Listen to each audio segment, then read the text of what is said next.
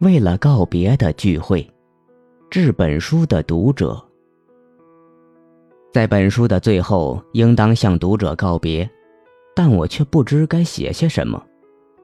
不由想起米兰昆德拉的一本小说《为了告别的聚会》，似乎有些应景。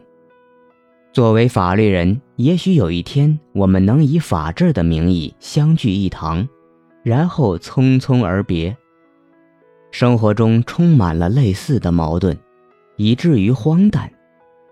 为了分手的恋爱，为了仇恨的友谊，为了痛苦的欢愉，不一而足。小说以苏联入侵布拉格为政治背景，讲了小号手。美国商人、疗养院护士和霍氏囚徒等八个人物的爱情故事，探讨了人们生活中的矛盾与困境。居住在首都的著名小号手克利马，在妻子生日的前一日，接到了温泉小镇疗养院护士茹泽娜的电话。茹泽娜告诉他自己怀孕了。两个月前，克利马去小镇演出。他们有过一夜风流。克利马不确定孩子是否是他的，茹泽娜其实也不确定。小镇青年弗兰克疯狂地追求着她，他们也有肉体关系。茹泽娜知道，如果选择弗兰克，那么他一生都无法走出小镇；但是如果选择克利马，他就能够飞出这个令人压抑的小城。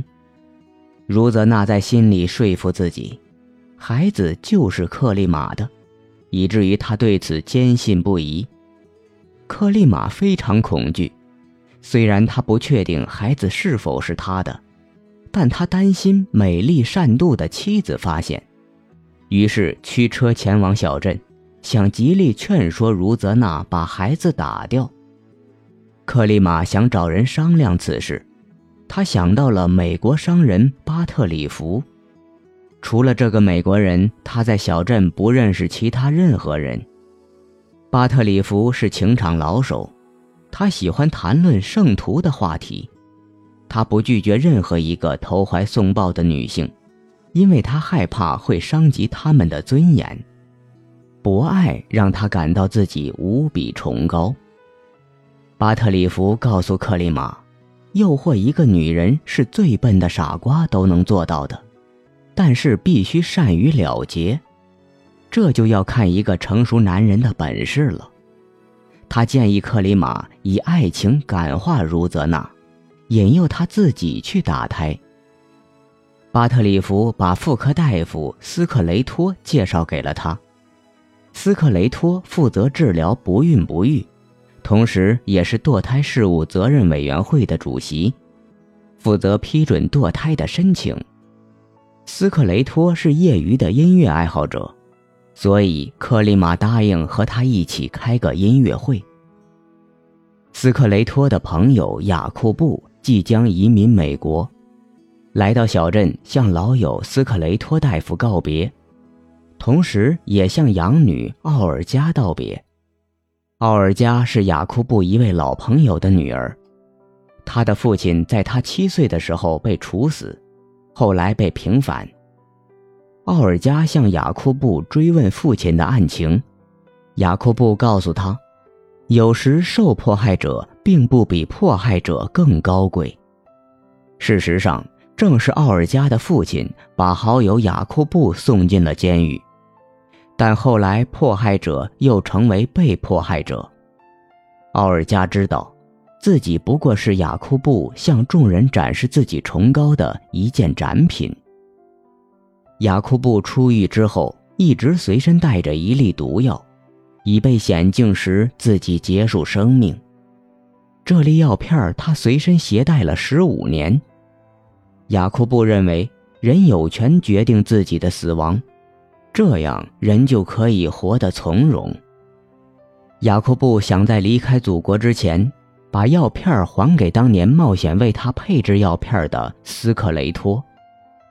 斯克雷托厌恶雅库布从事的政治生活，在他看来，自己的工作才是最有意义的。他他所思考的问题是：人类生产出难以置信的大量白痴，越是愚笨的人就越喜欢繁殖。那些较优秀的人至多生一个孩子，甚至不愿意生产。他梦想有一个世界，大家都是同父的兄弟。斯克雷托治疗不育症的一个绝招，就是把自己的精子注射到患者的子宫。小镇里许多孩子都长得像他，都拥有他招牌式的大鼻子。斯特雷托一直想成为巴特里夫的养子，获得美国国籍，从而环游世界。巴特里弗不能生育，他的太太也是斯克雷托的患者。在医生的治疗下，生下一子，这个孩子也拥有一个大鼻子。雅库布误把毒药放在茹泽娜每日服用的药瓶中，雅库布有想过告诉茹泽娜，但他最终选择了放弃。在音乐会召开的那晚，克利马的妻子凯米雷前来追查外遇。但却发现自己根本不爱丈夫，嫉妒症不治而愈。巴特里弗博爱之心泛滥，以他惯有的崇高勾引了茹泽娜。茹泽娜发现自己并不是二中选一，还有巴特里弗这个更有前途的选项，他完全没有必要用孩子来要挟克利马，所以他同意堕胎。克利玛以孩子父亲的名义陪同茹泽娜前往堕胎事务负责委员会办理堕胎申请，申请毫无悬念获批。气急败坏的弗兰克赶来寻找茹泽娜，他一直觉得孩子是自己的，他希望茹泽娜留下孩子。在争吵中，茹泽娜吞下了自己每日服用的保胎药片儿她倒在了地上。除了深爱着茹泽娜的弗兰克，故事中的所有人都获得了解脱，且在精神上获得了崇高感。克里马和妻子踏上回首都的行程，此刻他感觉自己是如此深爱着美丽的妻子。在人们的口中，克利马不仅是一位伟大的音乐家，更是一位道德高尚的巨人。为了拯救平凡的护士，他不惜牺牲自己的名誉，装成孩子的父亲，陪同茹泽娜去申请堕胎。巴特里夫更是为自己所感动，毕竟在这个可怜女人的最后一夜，他真正的爱过她，让他有过一次美好的经历，让他感受到了幸福。斯克雷托也如愿以偿成为巴特里夫的养子，他和他有着大鼻子的兄弟见面了，人们又可以一如既往的轻松生活。小说源于生活，生活原本荒诞，身为法律人的你我，很多时候都处于荒诞之中。没有约束的自由，无视真相的虚伪。放弃责任的轻松，让小说可能成为现实。但我希望这不会成为法律人长久的现实。小说中所有的人物都向往着一种没有拘束的自由，这种自由把人带向奴役与毁灭。如果人不愿意接受任何的限制，自由会把人带向彻底的虚无。当人随心所欲，无法预知自己下一刻会如何抉择，这种自由会让人无比苦恼。人们会想逃避自己的自由，但却无法逃避，因为我们是自由的。茹泽娜不愿意接受小城生活的命运，她想开启另外一种可能。她有这个自由，也有很多开放的选项。雅库布选择放弃阻止，放任茹泽娜的死亡，因为逃避责任本身也是一种自由选择。古希腊哲学家艾比和泰德说：“我们登上并非我们选择的舞台，演绎并非我们选择的剧本。对于现代人而言，这种哲学简直愚昧。我们为什么不能按照自己所选择的剧本来生活？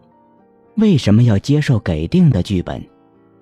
然而，历史一再告诉我们，当道德约束一旦松弛，每个人都成为自己的离子状态，社会秩序大乱，人们也就会甘心地献上自己的一切自由。接受权力专断所带来的秩序与安全，自由会彻底的走向它的反面。小说中大多数人都戴着面具在生活，虚伪是现代人的瘟疫。在这样一个冷漠的时代，我们用面具将彼此隔离。我们每天都在表演，每个人都是影帝。我们希望被理解、被关心、被接纳，但是我们又不愿脱去自己的伪装，因为我们害怕被伤害。叔本华说：“人们就像刺猬一样，分离时觉得孤独，合在一起又互相扎人。没有人愿意首先卸下自己的伪装，脱下自己的刺猬皮。”接受被他人伤害的危险。我们在一次又一次的肉体放纵中寻找爱与被爱，但最后疲倦、失望、伤痕累累，以至于戴上更多的面具，披上刺猬皮。伪善的人最喜欢空谈崇高的话题，他们活在崇高的理念之下。用这种理念逃避对具体个体的责任，为自己的虚伪披上神圣的外袍。小说中，克利马为自己习惯性的出轨寻找理由，认为他越是出轨，越是感受到妻子的可爱。一旦我占有了他，一种有弹性的力量会突然又把我弹回到妻子身边。有时我感受到我追求这些女人。仅仅是为了弹回到妻子身边时那美妙的一瞬，这一瞬充满温柔、渴望和谦卑。随着每一次新的不忠，我反而越来越爱他了。正是这种没有拘束的自由和无视真相的虚伪，让我们变得异常轻松，因为一切责任都被消解。我们如此爱好自由，向往抽象的崇高，所以我们无需对任何具体的个人承担责任。制度化的、平庸的恶让我们越来越麻木，越来越无所忌惮，因为我们永远有正当的辩解理由。看守所中有久压未决的嫌犯，无所谓。既然法律规定了两年多的合理羁押期限，就算是在审限的最后一天办理，我依然是在按照法律办理。亲爱的读者，我很害怕你们越来越习惯荒诞，以至于愤世嫉俗、玩世不恭、游戏人生，甚至为荒诞助力，真心的融入荒诞，与荒诞成为一体。吞噬着残存的真实。不要绝望，不要灰心，也不要自欺。荒诞不可能是世界的本相，因为这在逻辑上说不通。如果荒诞是本相，那么真实就是不存在的。如果不存在真实的对照，荒诞本身也就无法存在。你我都是真实的血肉之躯。不可能是虚无的幻想。不要因为行动与言论有不一之处就轻言放弃。只要你不是持续的故意言行不一，就不要给自己贴上虚伪的标签。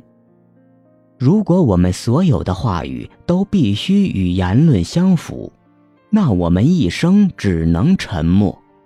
只要我们的行为与我们的言论相比更有说服力，我们就跳出了虚伪的牢笼。更重要的是，不要陷在自欺之中。在荒诞的社会中，甚愿你有真实生活的勇气。你也许无法像揭开皇帝新装的少年那么勇敢，但你至少可以在心里为他点赞喝彩。一丝真实的光亮，足以对抗整个时代的荒诞。真实的生活意味着我们承认自己的有限、浅薄和虚荣。我们是有限的，因此我们无需伪装强大。你无需用头衔、名利、车房来证明自己，无需在若干年后的同学聚会中。用华丽的优越来掩饰灵魂的虚弱。做好你的本分，你就是在超越你的有限。你会成为一个丈夫，或妻子，一个父亲或母亲，一个职员，这就是你荣耀的少岗。特蕾莎修女说：“我们无法成为一个伟大的人，但我们可以用伟大的爱。”做细微的事情。凡事做好本分，你就已经超凡脱俗。我们是浅薄的，所以无需伪装智者。苏格拉底说：“承认自己的无知，乃是开启智慧的大门。”正因为我们的浅薄，所以我们一生都有学习的动力。当我们站在巨人的肩膀上，看得更高更远，我们仰望无尽的天空，就会越发感到自己的无知，从而更多的寻求智慧。我们最大的风险在于，我们很容易忽视虚荣的本性。人在追求美善的同时，很容易出现一种负斜率，那就是。因着这种追求，让我们陷入新的自恋。昆德拉讲过一个故事：有个人在海边，看到世界是那么美好，落日辉煌。他感动的流下了第一滴泪。接着，他被自己流出的第一滴泪感动，流出了第二滴眼泪。他感动于自己的感动。我居然如此与众不凡，远超庸俗的众人，可以因落日余晖而感动。我们很容易陷入第二滴眼泪的试探，虚荣会再一次将我们带进荒诞的深渊。亲爱的读者，若干年后，当青春年少成为中年油腻。愿你依然能够从容面对那时青春少年的清澈目光。亲爱的听众朋友，本书已全部播讲完毕，感谢您的收听，感谢您的订阅和评论。如果感觉对您有帮助的话，可以分享给同学、朋友和家人。祝大家生活愉快，谢谢，再见。